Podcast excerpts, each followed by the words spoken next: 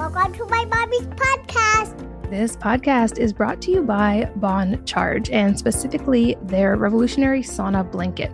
I know you've heard me talk about the benefits of sauna before, and I've said that if this was a pill, I think everyone would take it because of the really well researched benefits of sauna on everything from reduction of all cause mortality, increased longevity, better cardiovascular markers. Sauna is in general considered an exercise mimetic, meaning that you get many of the same benefits like sweating, like cardiovascular function, and even lymphatic movement from using sauna regularly. But I know that often it's hard to fit a sauna in a house, and saunas can be really, really pricey. And that's why I'm so excited to see things like this sauna blanket entering the market. This can really heat up your wellness routine because you get all the benefits of sauna from detoxifying to better sleep to better skin. Um, this is something I try to make a part of my regular routine at least several times a week. And the blanket makes it even easy to do, even if you don't have a lot of space for a regular sauna, because you can simply pull out this sauna blanket and roll it out, turn up the heat, slip inside, and enjoy the benefits. Easy cleanup with a damp cloth. And then you can just roll it up and store it under a bed or in a closet. I'm a big fan of putting on a podcast or an audiobook and spending 30 to 45 minutes in the sauna. And it feels like a total brain reset and body reset. So I love making this a regular part of my routine. You can check it out by going to boncharge.com slash wellnessmama and using the code wellnessmama to save 20% on a sauna blanket. Again, that's B-O-N-C-H-A-R-G-E dot com slash wellnessmama and use the code wellnessmama to save 20%. This episode is sponsored by Bioptimizers and specifically their MAG breakthrough product, which I am a huge fan of. I've talked so much before for the past 15 years about the importance of magnesium, and I really like their specific formula. We probably know that magnesium is one of the most important minerals for all aspects of health, and that having low levels of magnesium can cause all kinds of issues. Magnesium is necessary in over 600 different biological reactions in your body. Yet, over 80% of us, and some experts suggest that that number is actually much higher, don't get enough of the minimum amount of magnesium we need from diet alone. This is partially because our soil lacks magnesium. It's been depleted over the years, so we're simply not getting as much from food as we used to. And as I said, magnesium deficiency can increase risk of all kinds of diseases and keep you from performing optimally. It can also really negatively affect sleep, which then has rollover into so many areas of health. Bioptimizer's Magnesium Breakthrough is the only supplement on the market that offers a full spectrum of all seven types of magnesium, specifically formulated to reach every tissue in your body and provide maximum health benefits and reverse low levels of magnesium, which might be causing issues for you. In their formula, you get all seven forms of magnesium, which can transform your stress and performance. I personally noticed that it seems to really reduce my stress level, and I feel much more relaxed when I am getting magnesium regularly. This also has a beneficial impact on sleep, increasing both the rate at which we fall asleep and our level of deep sleep. Magnesium is necessary for a healthy functioning immune system and to maintain normal heart rhythm, as well as to lower cortisol levels and keep stress hormones in check. Like I said, I'm a huge fan of magnesium. I think this form is one of the best on the market. And you can save 10% on it by going to bioptimizers.com slash wellnessmama and using the code wellnessmama to save 10%. So that's B-I-O-P-T-I-M-I-Z-E-R-S dot com slash wellnessmama and the code wellnessmama to save 10%. Hello and welcome to the Wellness Mama podcast. I'm Katie from wellnessmama.com. And this episode is all about the root causes of infertility, why we're seeing declining sperm count, and how to fix it. And I'm here with Dr. Nashat Latib. I really enjoyed this conversation. She has over 20 years of clinical experience. She was a board certified emergency physician, and now she's one of only a few functional medicine certified physicians in the world, specializing in regenerative medicine and especially fertility. And she shares her own personal story, what led her into this work from emergent from being an emergency physician and how it came from a story within her own life. And we also get to go deep on the functional medicine side of fertility, which I have not yet touched on in this podcast. She talks about a lot of the factors that go into fertility, why many in many cases, when couples are able to get pregnant naturally, even if they've been told they can't, or even if they've had IVF or IUI, and she takes a root cause approach that's very individualized, couple by couple, but also shares a lot of the universal things that are helpful in this podcast. She's a really fun interview and person to talk to. And I think that you will enjoy this conversation and learn a lot. So let's join Dr. Nashat. Dr. Nashat, welcome and thanks so much for being here. Thank you for having me. I'm honored to be here.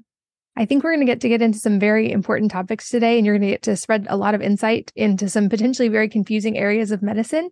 And for background, before we jump into those specifics, I would love for you to give us a little bit of actually your own story because I know you started off as an ER doctor and then transitioned into the work that you do now. And I think this story also involves uh, the birth of your three children in a way. So I would love to hear your background and your story and how it led to what's now your life's work. Yeah, great question. That's a very involved story.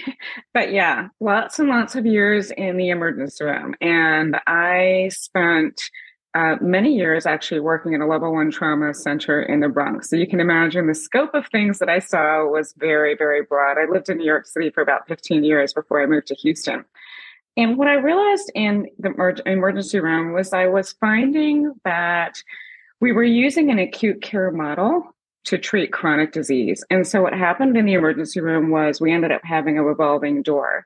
So patients would come in and we would treat them. We would, you know, put a band-aid on the problem. They would go out the door and then they would immediately return and come back. So I started to notice this pattern and I thought, okay, well, clearly there's something wrong with this traditional model and there's probably some paradigm shifts that are needed, but quite honestly, I didn't really know what or how because I had gone to medical school and I was basically just practicing what I had been taught.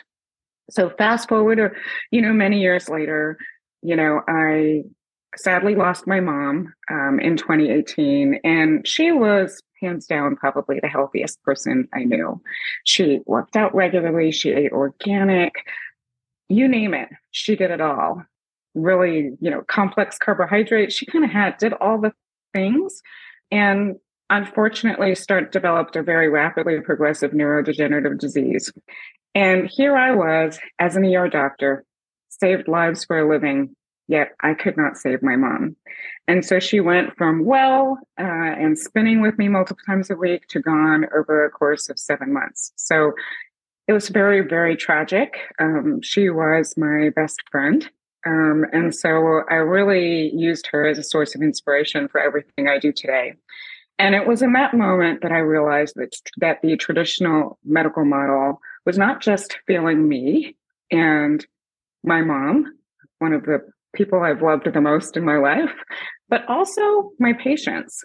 And I started to look into other, you know, things. Now, of course, I kind of started this journey probably several, you know, many, many years before that, because I've always been very committed to uh, health and being proactive about it. But I started to do some functional medicine training, and that's when I realized, okay, this is really the direction that I need to go. And by that point, I had already had three kids using the traditional fertility approach. So, obviously, medical school, you go through years of training. I was a little older when I started. And so I fell into the category of unexplained infertility. So all my norm- my levels were normal. I was used to having regular cycles, and then all of a sudden, here I am trying month after month, and unable to have these babies and grow the family of my dreams. So it was interesting when I started to explore functional medicine and went back and looked at all of the labs that I had done during my fertility journey. And I had done multiple rounds of IUI and IVF, spent well over $100,000 on treatments to have my three children. And while I was, I've always, you know, and still continue to feel extremely blessed, there was something very broken when I looked back into my files and realized that there were clear root causes that were keeping me from getting pregnant. And that in reality, I didn't need any of those fertility treatments in the first place. And that was a big aha moment for me when I realized something has got to give and something has got to change. That makes sense. And I know that term unexplained infertility seems to be one of the things that's on the rise. And to me, it makes sense that not obviously having the medical background here, but it makes sense that there would be root causes because my understanding is that things like our fertility and certainly like our skin health our body views those as like not first line of defense important. So if something else is going on in the body that seems more acute, the body's going to prioritize. And it might even be, to my understanding, something as simple as like elevated stress levels. Or if the body thinks it's in danger, it may not want to prioritize the resources for things like having the best skin we could have or making a baby if it doesn't feel like it's safe to do that but I know there's probably a, lot more that goes into it beyond that. But is that what you mean by root cause? Is that there can be underlying things in the body that are not actually um, causing a like permanent infertility, but a temporary one while the body deals with those other things? Absolutely. And you hit the nail on the head. And there are so many overlooked root causes that the traditional fertility paradigm simply doesn't address. So, gut health, for instance, is a really big one.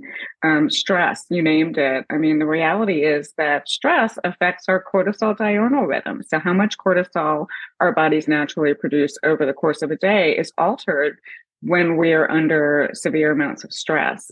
And and here's the here's the crazy thing is that our cortisol levels actually interfere with our sex hormone production. You know, they interfere with our thyroid, they interfere with our sleep and our ability to rest and restore at night, which is such an important part of cellular repair. I mean, I could go on and on with regard to the root causes. There are multifold. And unfortunately, the traditional approach to fertility really doesn't look at them. Um, there's lots of stones left unturned. And I can't tell you how many couples have come to me and have been told, for instance, they need a donor egg or you know, IVF is the only option. And one, they get pregnant without IVF. And two, they end up doing it with their own egg and not with a donor egg. So, um, absolutely, there are root causes. There's actually kind of a, a, a vignette or a little metaphor that I use to kind of to kind of talk about fertility and all the fertility factors. And you know it's really male and female we have to consider. I also think that's one of the biggest problems is in our traditional model oftentimes we're focused on the woman. And we have to focus on both sides of the equation. And so i kind of i don't know if you ever played with dominoes when you were little and line them up and you push one down and they all go down. I see if you line it, I think of the dominoes as basically male and female fertility factors all mixed together. And so they're all mixed together. We're lining them up. But if a few of them are just a little too far apart, we're going to push down the dominoes and they're not all go, going to go down, which doesn't mean that you can't get pregnant. It just means we need to make some shifts, move a few dominoes a little closer together, and then we can get pregnant naturally. That makes sense? It does make sense. And I would guess inspires a lot of hope in couples. I, I'm sure that wanting to have a baby and not being able to is a very deeply painful experience. So hopefully that message brings a lot of hope to couples who are experiencing that. But it also seems like this is going to be, it's going to have positive ripples in so many areas because I had another guest that explained it so beautifully. She said, every time you're having what you would call a symptom, your body is actually mounting a healing response. Your body's trying to heal and it either maybe needs something it doesn't have or it has something it doesn't need. But if we can figure out how to support our bodies in that healing response, then what we view as the symptom often goes away. And so I think your root cause perspective like takes that into account so beautifully and also inspires hope that for a lot of these couples, maybe their infertility doesn't need these more extensive treatments. And I would guess by addressing that root cause, they're probably also increasing their odds of a healthier pregnancy and better outcomes for the baby as well, because they're getting to the the more foundational things. Is that your experience as well? Absolutely, absolutely, 100%. What we do in the 90 days preconception directly influences egg and sperm health and also obviously influences one the chances of conception and the chances of having a healthy baby and actually the clinical research and studies have shown that by being proactive in the preconception period which is really 90 days prior to conception 90 to 120 days you will actually have a child with fewer health problems not just short term, but actually chronic long term problems too. Um, I'm not sure if you're familiar or our audience is familiar with the concept of epigenetics, but epigenetics is kind of all the rage right now because we actually have the power, even though we pass down the same DNA, um, we can't change the DNA that we pass down, but our DNA is complex. So we have on and off switches for our DNA. And by making the right choices and preparing our bodies, optimizing our health during the 90 to 120 day preconception period, we can actually turn on the good DNA and turn off the bad DNA. And so what you get is actually a genetically more favorable child, which is wild. That's fascinating. And it makes sense. Um, I'm curious if maybe new data has uh, updated our understanding of this area, but I know for a long time it was thought that egg health was somewhat static. And if that, that was the problem, there was nothing you could do to improve it. Is that still the case? Or as we've learned more, is that actually not as static as we once thought?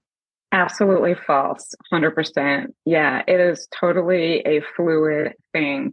And, you know, AMH is is a number that can sometimes be really traumatic for women who are trying to get pregnant. So AMH stands for anti-Müllerian hormone, and it is traditionally used as an indicator of ovarian reserve and like how many eggs you have left. And really, what is AMH? I really think it's important for you know for women to understand that AMH is simply hormone that is produced by the outer layer of the egg that is kind of in hibernation in the ovary. And the cool thing is that by influencing egg health, we can actually increase AMH. AMH was once thought to be, you know, a static number that does not change. However, we've proven time and time again that that is indeed false. In fact, my protocol has as much as quadrupled AMH in women. So traditionally, you know, a woman with a low AMH may not be considered, for instance, an IVF candidate especially if they have an AMH as low as, say, 0.2. But in my experience, I have been able to work on egg health proactively with my couples, quadruple that AMH, and then they end up getting pregnant naturally and not even needing IVF. So it is absolutely something we can influence. It's never too late. And that's part of the reason that I'm not, um, I don't buy into the concept that, you know, 35 is like the, you know, the dead end of the road, which is what we've been taught. It's what was taught in medical school. So, you know, unfortunately, I think part of the problem also is that it takes about 50 to 100 years for scientific studies and um, research to kind of become the standard of care. And so a lot of what we learn in medical school is really antiquated and day and is based on studies that are completely outdated versus i find that in a root cause or functional medicine approach we're actually being proactive and taking action on studies research and biochemistry that we've come to understand in the last 10 to 20 years that's such a good point. And it's one of the reasons I'm so fond of saying on here that at the end of the day, we are each our own primary healthcare provider because we are the ones choosing the inputs that go in our body each day. We're choosing our lifestyle and diet factors that can make such a huge difference. And we're the only ones who have the responsibility for our own health. And I do think the best outcomes happen when you have providers like you who are deeply invested in learning the cutting edge science, understanding the patient, looking at like asking the right questions and getting to first principles of this. But I think it's also really important for people to be the drivers of their own health and ha- realize how much power we have actually to shift so many of these things in fertility and in every area of health. I feel like Another area I know of this that is often talked about, and I've seen a lot of news headlines around, is the decline in sperm count and the pretty drastic numbers from even two generations ago to now. Are you seeing that in your practice as well? And is that also reversible in individual men? Absolutely. So, actually, sperm counts are projected to go to zero in the next 40 to 50 years. How about that? I don't know where that's going to leave, you know, our children and their children in the future. Um, but yes, absolutely. I, that is one of the reasons that I mandate uh, when I work with couples. I really need to work with both both members of the couple, male and female, because 50% of infertility does have a male factor associated with it. So, you know, it's not completely the man's fault 50% of the time, but 50% of the time there is something contributing to the situation. Um, I think one of the things is, for instance, a lot of motility and morphology are are at a lower than they've really ever been before, and they those numbers are continuing to decline. So that is something that we're very proactively working on. And yes, it's absolutely reversible. Again, it takes you know, I think one of the key things for people to understand is that it takes about 90 to 120 days for the sperm to develop. So we can we can start from zero every time and create amazing, you know, sperm quality if we do the work. Um, but it's really about optimizing you know the body and a healthy environment and it kind of ties into what you were talking about earlier and i always say the body is smart right so the body knows when it's a safe place to create a baby and when it should maybe not.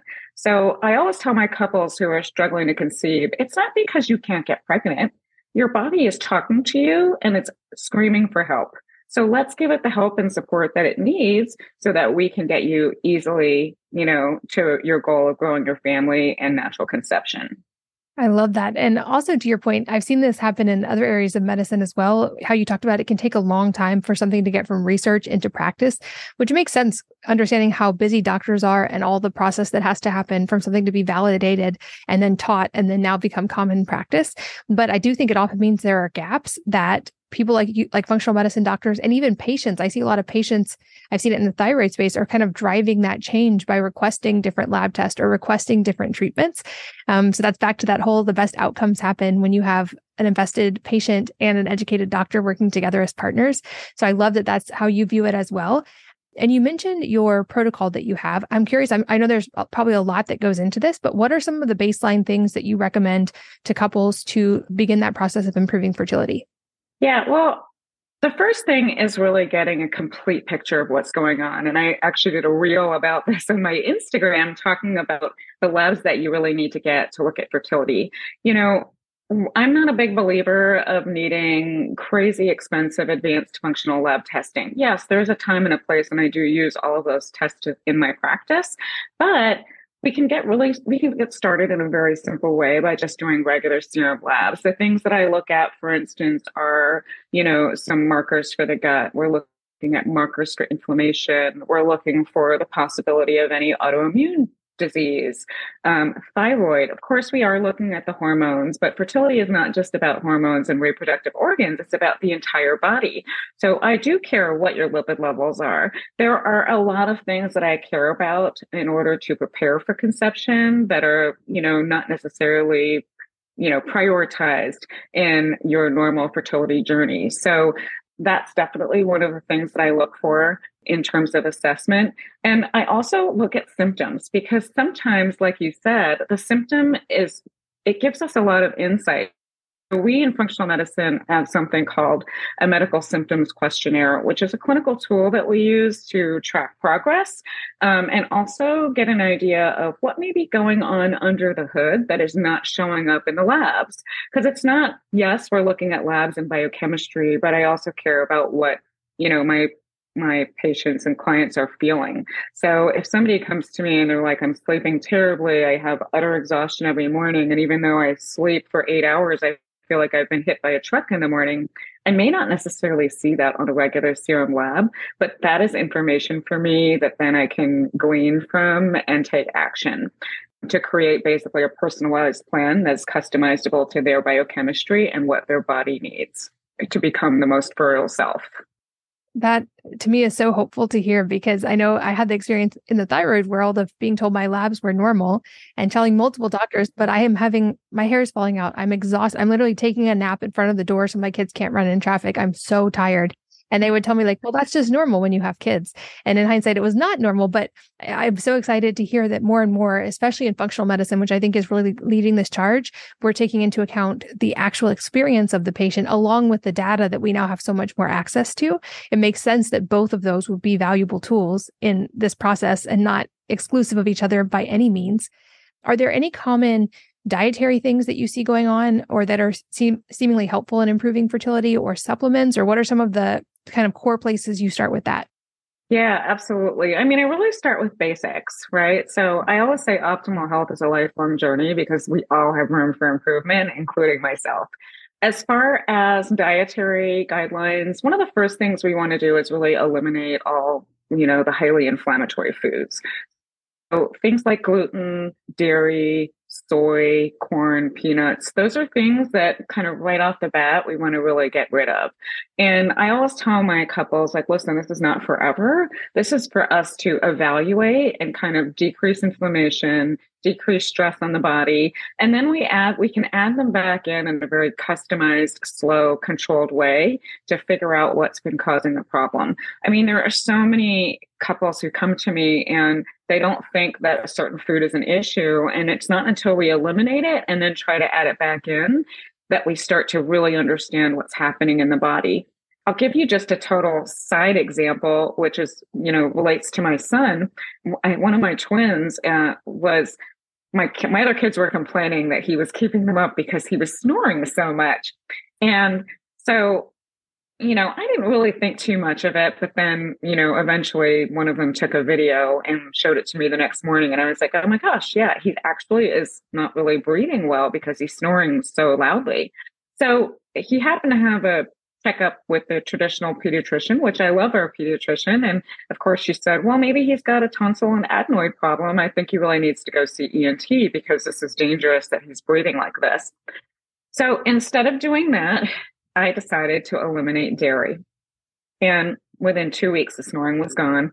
He no longer had, you know, this runny nose that had and kind of sneezing and allergy type symptoms. And that's just an example in a child, and he's only 10 years old, of how something may be causing an underlying kind of baseline level of inflammation, and we may not even know it.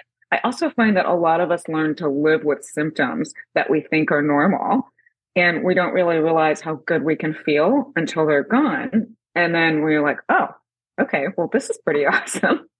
So I'm sure you experienced that with the in the thyroid space.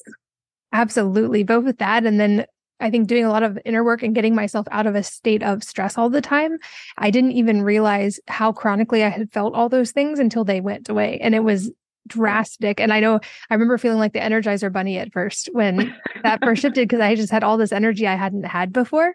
Um, I know also in your work and your protocol, you also touch on the detox side. And I feel like not a lot of fertility doctors are addressing this. And I love that you do.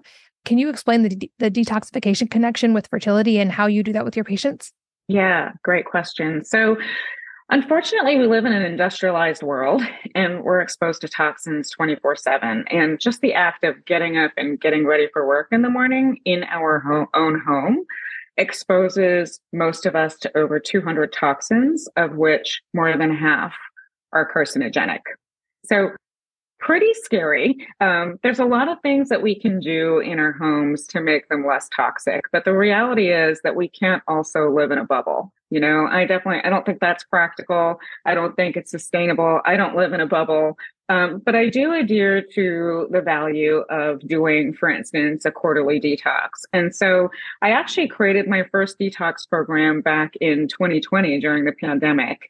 Um, I found that people were under a tremendous amount of stress and they were really looking to optimize their health and stuck in their own homes. And so I created a four week detox program that I took people through. And within the first year of having my program, I put over 500 people through it.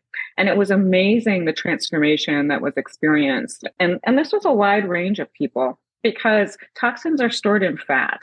And so once we're able to flush out toxins, one, there's a lot of things that change. Our energy shift. Um, I had one woman tell me her eyesight got better I had some women who were going through menopause and hormonal changes that said that that got significantly better because they were actually able to detoxify estrogen.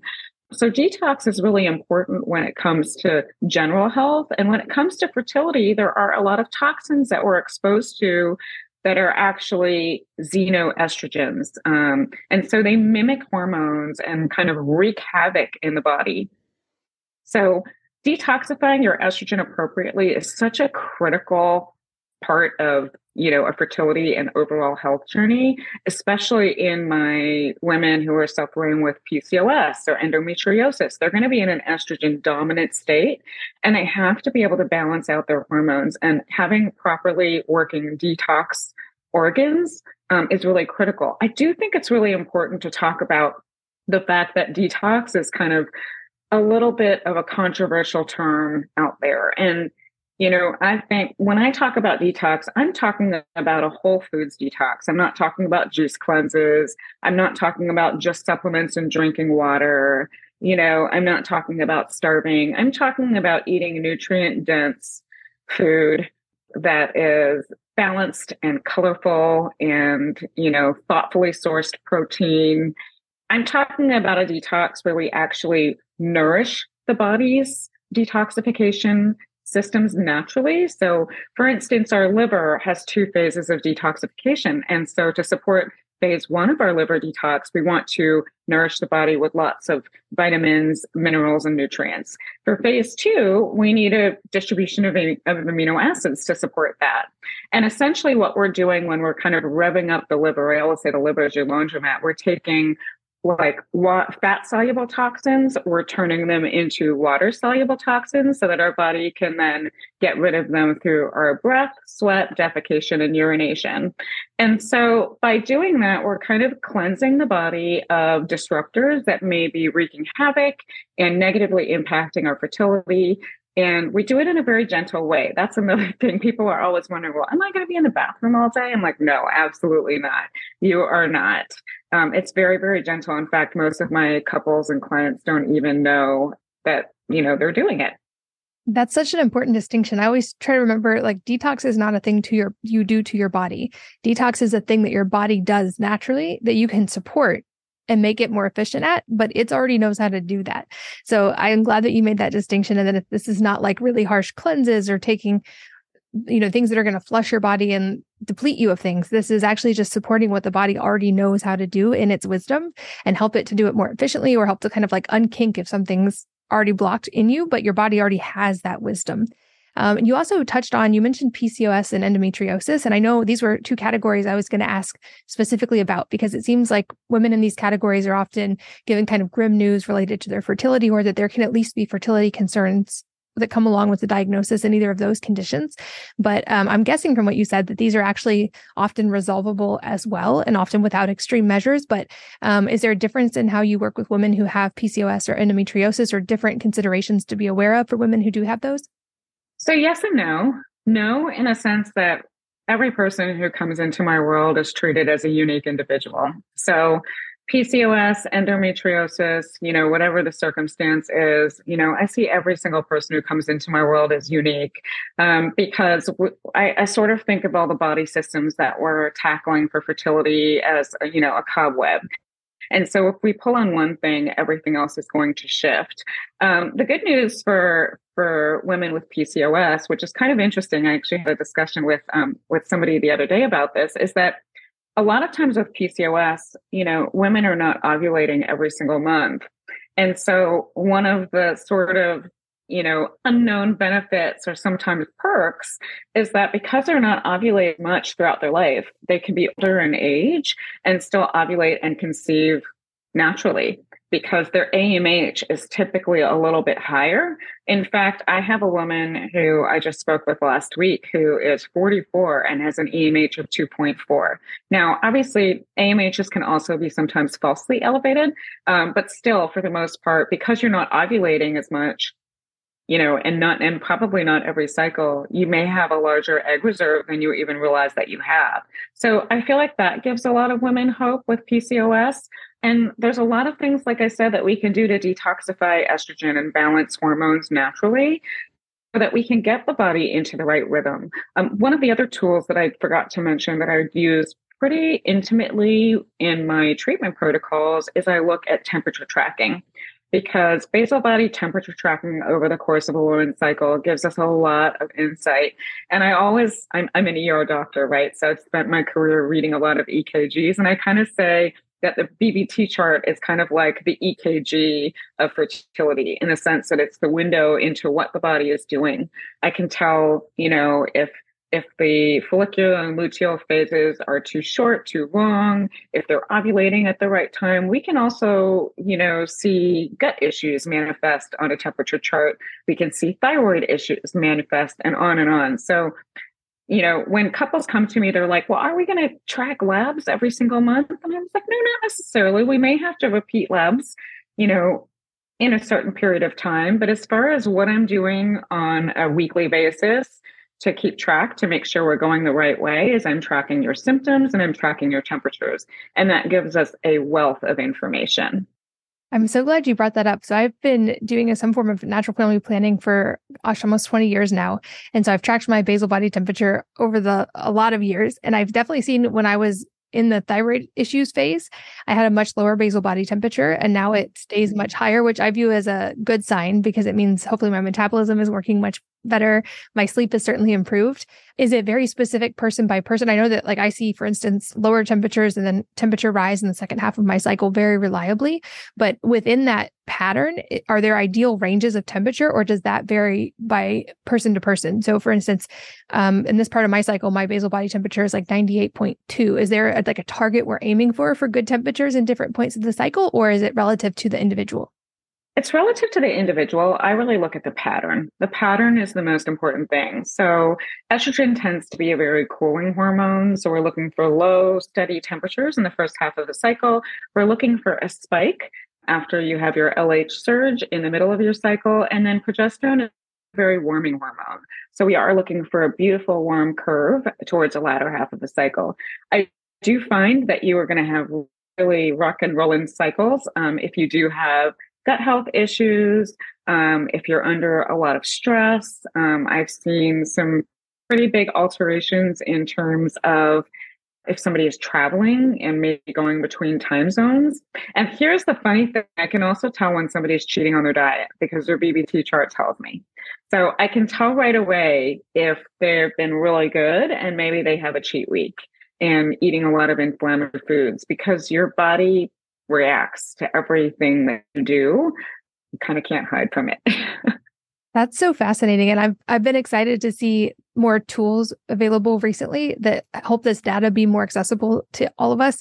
Like I know early on for me, it was like specific thermometers, having to make an actual physical paper chart. And now apps can do so much of this for us and probably make it easier on your side as well because you are able to access that data in real time with your patients. But um, definitely on a personal level, I would encourage women to track that because it's so easy now and it's such fascinating insight into your health on a monthly basis. So I'm very excited that that data is now available. This podcast is brought to you by Bon Charge and specifically their revolutionary sauna blanket. I know you've heard me talk about the benefits of sauna before, and I've said that if this was a pill, I think everyone would take it because of the really well researched benefits of sauna on everything from reduction of all cause mortality, increased longevity, better cardiovascular markers. Sauna is in general considered an exercise mimetic, meaning that you get many of the same benefits like sweating, like cardiovascular function, and even lymphatic movement from using sauna regularly. But I know that often it's hard to fit a sauna in a house, and saunas can be really, really pricey. And that's why I'm so excited to see things like this sauna blanket entering the market. This can really heat up your wellness routine because you get all the benefits of sauna from detoxifying to better sleep to better skin. Um, this is something I try to make a part of my regular routine at least several times a week. And the blanket makes it even easy to do, even if you don't have a lot of space for a regular sauna, because you can simply pull out this sauna blanket and roll it out, turn up the heat, slip inside, and enjoy the benefits. Easy cleanup with a damp cloth, and then you can just roll it up and store it under a bed or in a closet. I'm a big fan of putting on a podcast or an audiobook and spending 30 to 45 minutes in the sauna, and it feels like a total brain reset and body reset. So I love making this a regular part of my routine. You can check it out by going to boncharge.com slash wellnessmama and using the code wellnessmama to save 20% on a sauna blanket. Again, that's B-O-N-C-H-A-R-G-E dot com slash wellnessmama and use the code wellnessmama to save 20%. This episode is sponsored by Bioptimizers and specifically their MAG breakthrough product, which I am a huge fan of. I've talked so much before for the past 15 years about the importance of magnesium, and I really like their specific formula. We probably know that magnesium is one of the most important minerals for all aspects of health, and that having low levels of magnesium can cause all kinds of issues. Magnesium is necessary in over 600 different biological reactions in your body. Yet, over 80% of us, and some experts suggest that that number is actually much higher, don't get enough of the minimum amount of magnesium we need from diet alone. This is partially because our soil lacks magnesium. It's been depleted over the years, so we're simply not getting as much from food as we used to. And as I said, magnesium deficiency can increase risk of all kinds of diseases and keep you from performing optimally. It can also really negatively affect sleep, which then has rollover into so many areas of health. Bioptimizer's Magnesium Breakthrough is the only supplement on the market that offers a full spectrum of all seven types of magnesium, specifically formulated to reach every tissue in your body and provide maximum health benefits and reverse low levels of magnesium, which might be causing issues for you. In their formula, you get all seven forms of magnesium, which can transform your stress and performance.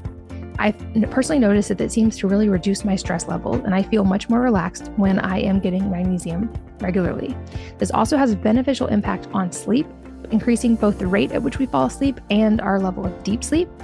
Magnesium is necessary for a healthy functioning immune system and to maintain normal heart rhythm, as well as to lower cortisol levels and keep stress hormones in check. Like I said, I'm a huge fan of magnesium. I think this form is one of the best on the market. And you can save 10% on it by going to bioptimizers.com slash wellnessmama and using the code wellnessmama to save 10%. So that's B-I-O-P-T-I-M-I-Z-E-R-S dot com slash wellnessmama and the code wellnessmama to save 10%. What about couples who maybe have been told that they've already been through IVF or IUI and sort of been told they're a lost cause? Do you work with couples like that? And do you find that that's not always the case, even if traditional medicine has given up on them? Great question. And absolutely. I don't care if anyone's IUI or IVF because we haven't really uncovered the root cause of why it hasn't worked. And actually, I'll tell you a funny, a, a great story. And that is a couple that came into my world and she we actually help a lot of healthcare providers because you know they find me relatable because i am a traditionally trained board certified physician. And so i have a lot of physicians that we actually support struggling with infertility. And so this physician happens to be an endocrinologist the irony of it right? But she she masters hormones. Like that's what she does for a limit living. And so she came to me and her husband is a physician too. He was an internal medicine doctor and they had failed seven rounds of IUI. And then they went on and they did three rounds of IVF. And as an endocrinologist, she knew exactly what was happening on obviously a much more intimate level than the typical layperson. And unfortunately, ended up getting overstimulated and got really, really sick from all of the hormones. So they had been trying for years, failed all of those rounds, had obviously spent an exorbitant amount of money. And then they found me and they said, Well, what can you do for us? Because we're definitely not going back to IUI or IVF and all we want is to grow a family. And I was like, Well, let's see what we can do. And when I work with couples, one of the first things I ask them to do is in the pre the preconception period we've already, you know, outlined is 90 to 120 days. And I think 12 weeks is kind of like that happy place. So I always say for the 12 weeks that we're working together, I want us to just remove, you know, actively trying from the forefront of our minds and just focus on our health, focus on our relationship with our loved one, focus on bonding, you know, focus on intimacy because intimacy because you want to be intimate and not because you're trying to create a baby and create a life. And so I had told this couple, you know what, I need you to take a break for 12 weeks. Are you open to that? They said, absolutely. They came and they worked with us. And we got an email eight weeks into them working with us apologizing because they were pregnant. And it was the most heartwarming thing because they were like, We promised we weren't trying. But the bottom line is here is this couple, endocrinologist, internist, highly educated, board certified physicians, failed seven rounds of IVF, three, uh, sorry, seven rounds of IUI, three rounds of IVF, and then get pregnant naturally in eight weeks. And it was not a coincidence, is what I'm trying to say. It's because we were actually able to dial back, you know, take a step back, take a bird's eye view of the entire body, not just our hormones and our fertility organs, figure out the root cause, and then heal the root cause from the foundation up in order for them to be able to conceive naturally. And that is something that I see time and time again with the couples that I work with is that even when everything else has failed, there actually is still a chance of natural fertility. We just need to do the right things in the right order based on what their body and biochemistry needs. And that that's amazing how quickly too. That really speaks to just how rapidly the body is able to move back to a state of homeostasis I'm sure even just taking that stress out for eight weeks was probably tremendous for them. And you touched on something else that I was going to ask, which is she, that she kind of reached a fatigue point with the hormones and everything required for all of those cycles. And I wonder, are, is there a risk to those sort of artificial hormones being used in big doses during all those rounds of IUI or IVF? Yeah, unfortunately, yes. I would say that, um, you know, they can be linked to lots of chronic health conditions. You know, there are lots of hormone imbalances that can sue afterwards. I can't tell you how many women have come to me after having gone through all those hormones and saying, you know, my body is destroyed. Now I have terrible sleep. I've gained, you know, 30 pounds. I have a lot of brain fog you know my muscle mass has been depleted because what they're doing is they're really like i like i say in my free masterclass online that you know the traditional approach is basically forcing pregnancy on a body that's screaming i'm ready. And it's just it, it's sad because it obviously does have a lot of side effects. And of course you know there is you know there are there is some data out there to indicate that it could potentially increase risk of certain types of cancer. Um, it obviously really depends on what the individual regimen is. You know, in the traditional approach, there are so many different regimens that can be given to a woman and different degrees of stimulation. So I wouldn't feel comfortable making a blanket statement, but I can say universally that it's not a pleasant experience. I went through it myself and I was very conservative with my doses exactly for that reason, but I still felt terrible in the process. And you know, and I really, um, my heart breaks when I have couples that have come to me in that state of exhaustion after having gone through all of that. And then they come to me, and then after the fact, they say, Why didn't we find you sooner? You know, I wish we had done this first.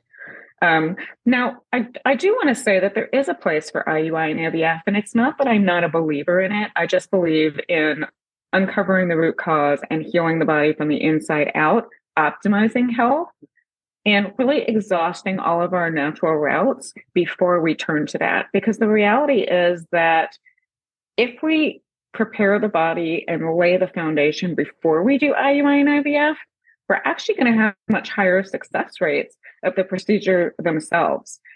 You know, one of the things also that I find is a little bit misleading is when a fertility clinic quotes their success rate, it's over six rounds of IVF, not one. And I don't know about you, but I don't know any woman who wants to go through six rounds of IVF. I don't know anyone, any woman who's been able to sustain that. I kind of see people tapping out. I think most I've had is maybe four or five, but nobody wants to go through six cycles. It's it's not sustainable.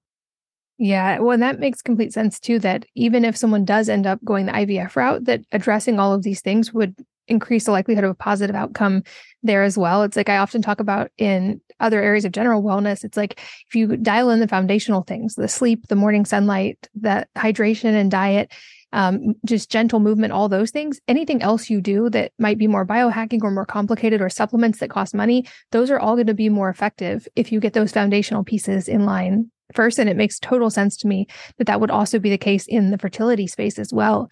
And I would guess for a lot of people listening, maybe they are somewhere on the spectrum of this or are not even trying to get pregnant right now but it might be a, uh, a consideration for the future.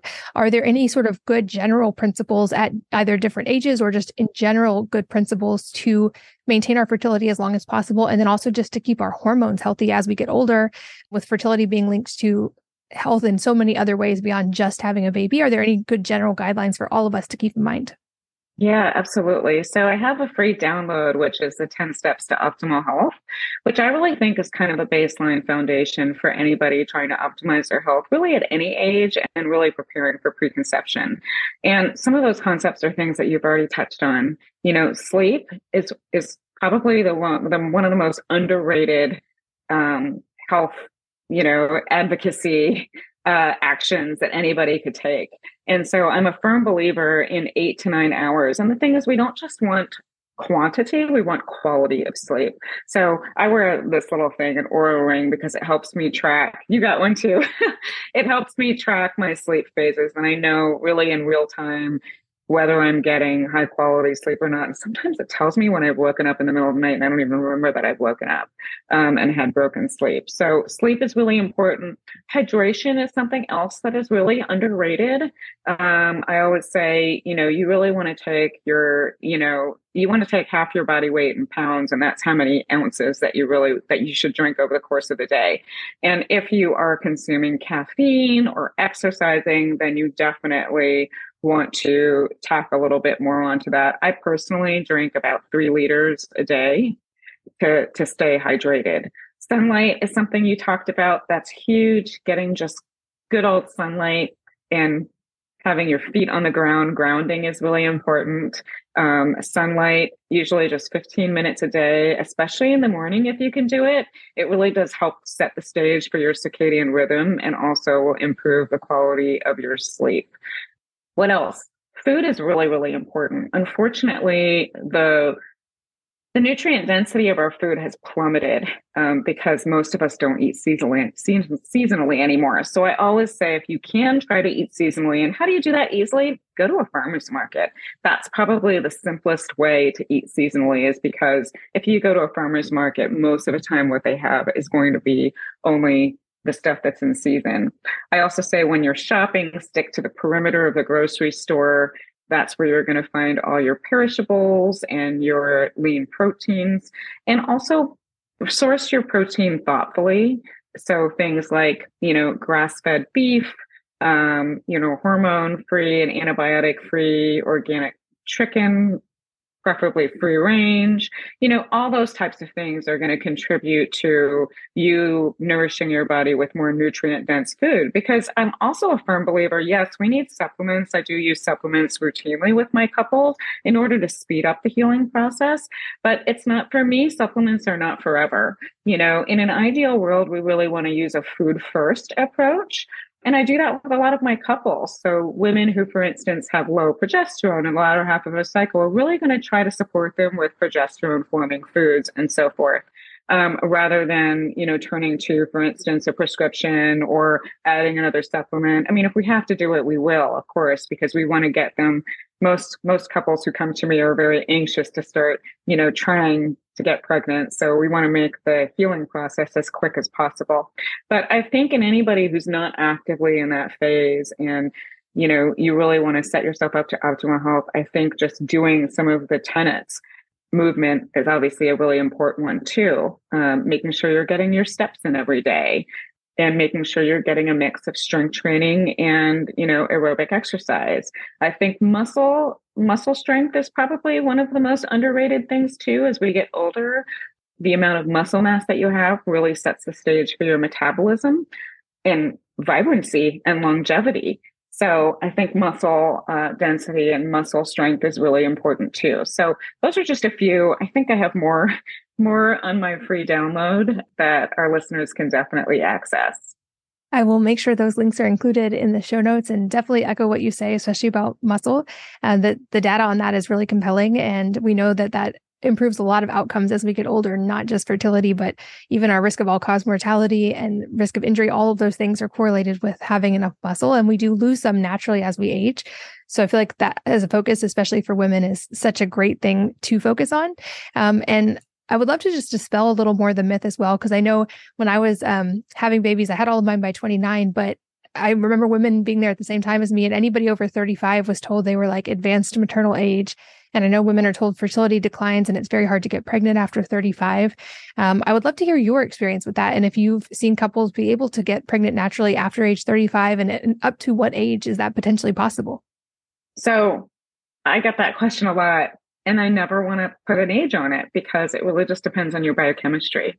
I mean, I have a woman who I talked to the other day who's 44 and has an AMH of like 2.5 because she's had PCOS. She has regular cycles. She has zero signs on her labs and her symptoms of being, you know, perimenopausal. And so she's somebody that I told, you know what, I can get you pregnant naturally. Absolutely. So I had all my kids after the age of 35. I went through unnecessarily you know, invasive treatments in order to have my kids because I didn't know then what I know now. Um, but I don't really see 35 as a deterrent. Most couples that I work with, the women that I work with, are over the age of 35. Um, I do get some that are younger, but for the most part, they are over the age of 35. And I always tell them, you know, age is just a number. You know, there is a lot that we can do. Um, you know, I am very transparent. I do believe in that too. So when I do my discovery calls with my couples, I'm always very upfront and I tell them, you know, if I don't think I can help you, I'm going to be the first to to tell you what the chances are and I'm going to give you my, you know, best professional advice as to, you know, the most logical and best next steps.